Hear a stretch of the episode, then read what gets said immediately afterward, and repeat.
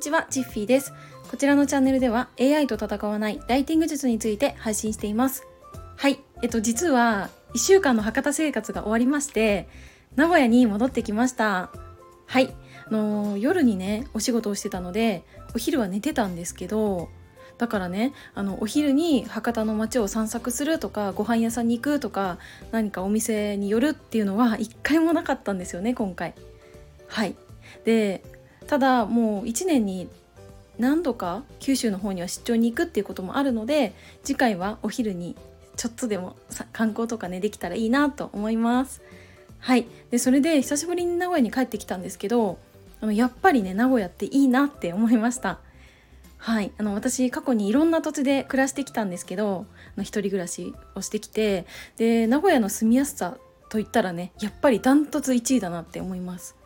はい。あの名古屋に来たことがある方わかると思うんですけど名古屋駅に来ればね大体ショッピングとか一通りできちゃうんですよね。あのお洋服を買うって言っても化粧品買うって言ってもあと薬局に行って日用品買うって言っても全て済んじゃうっていうのがめちゃくちゃ便利だなって思ってます。はい、まあ、たまにね私栄とかにも行くんですけど、ま、栄も名古屋駅から地下鉄で2駅まあ、大体5分ちょっとで着いちゃうのでめちゃくちゃ便利な場所です。はい。なのでもうね今月末かな。で名古屋に住んで5年になるんですけどあのー、私は実家が千葉なんですけどね。でも千葉の実家から名古屋に戻るといつも「ああ帰ってきた」みたいなあの感覚をね味わうほどなんですよね。はい。それぐらい名古屋ってすごくいい場所だなって思います。はい。でちょっと思ったことがあってこういうなんだろうなこう帰る場所があるってやっぱりいいなって私思ったんですね。今回の場合はこうお家が帰る場所っていう感じでお話をこれまでしたんですけどなんかこれって他の場所でも当てはまるなって思ったんですね。まあ、それは私はあの副業生活をしていて、まあ、その過去にねいろんなコミュニティとかアカデミーとかに属してビジネスとか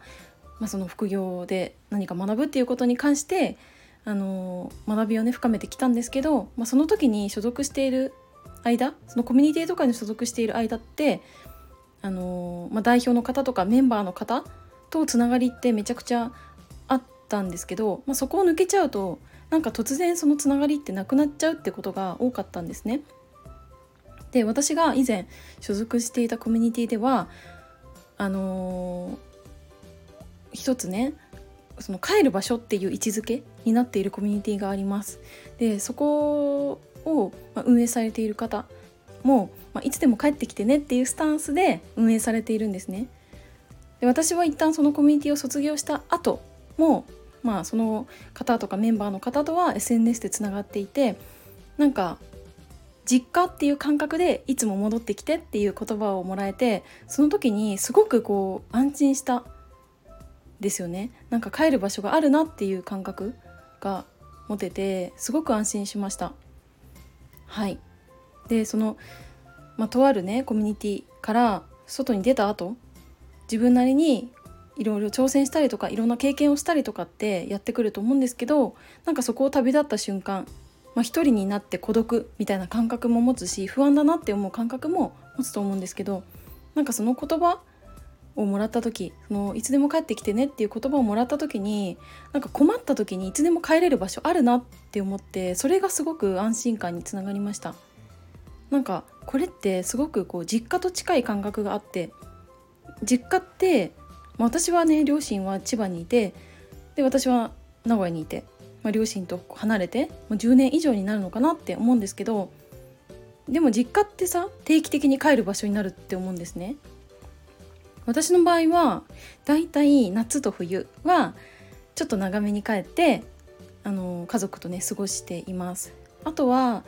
本当にもう何でもない日の平日とかで、まあ、3日とか4日とかそれぐらいで帰ったりとかはしてるんですけどなんかそういう感じで定期的に帰る場所が実家だと思うんですね。でなんかそういう場所ってさ私生活であれば実家が帰る場所になるんだけどなんかそうではない場所になると急に自分が帰る場所ってなくなっちゃうような気がしててなんかそれがこう自分が日々挑戦していること経験していることがどうしてもうまくいかないとかどうしても辛くなっちゃった時にうんなんかそのちょっとまた戻りたいなっていう気軽に戻れる場所っていうのがやっぱないからこそ私はその帰れる場所があるっていうのはすごくいいなって思ったんですよね。うん、なんかビネスとか副業とかって、まあ、丸々さ一人で完結できちゃうっていうものもあるかもしれないんですけど悩んだ時とか困った時とかに頼れる人がいないっていう状況って結構多いと思うんですね。私も多かったんですけどその時に頼れる場所頼れる人のところに行けるっていうのがそのコミュニティの良さなんじゃないかと思いました。はいまあ、とはいえ私は基本一人行動が得意というかもともと友達もいないしあと大人数での行動がかなり苦手なんですね。なので、まあ、多くても4人までじゃないともう行動できません。あの行動できないというかもうあ無理と思って一人でふらふらどっか行っちゃうんですねいつも。でもなんかやっぱ困った時とか辛い時はあのめちゃくちゃわがままかもしれないんですけど頼りたいんですよ あのこういう性格なんですね。うん、だけどなんか私の性格ももともとその人をあまり頼れないタイプで何でもかんでも一人でやろうみたいなタイプだからなんかそういう帰れる場所っていうのがあるだけで自分にとってはすごくいいなって思いました。はい、で最近私思ったんですけどなんか結構自分の頭の中で考えて行動して、まあ、何かしらの結果が出る、まあ、それはいい結果かもしれないし悪い結果かもしれないって言った時に、まあ、悪い結果だった時ってさ、ま、自分なりになんか改善しようっていろいろ考えると思うんですね。でもそれってなんか自分で解決できることもあればなんかそうじゃないことも結構多いなって思っててなんかそんな時になんかいくら自分の頭で考えたところでうまい方法とか手段って見つけられないなって感じたんですね。でなんか最近私思ったんですけどなんか私自分の頭の中で考えて行動して改善とか、まあ、しても、まあ、その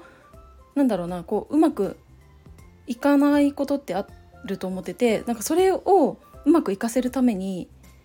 なんかその考える時間っていうのを2割ぐらい削減しようって思ったんですね。うん、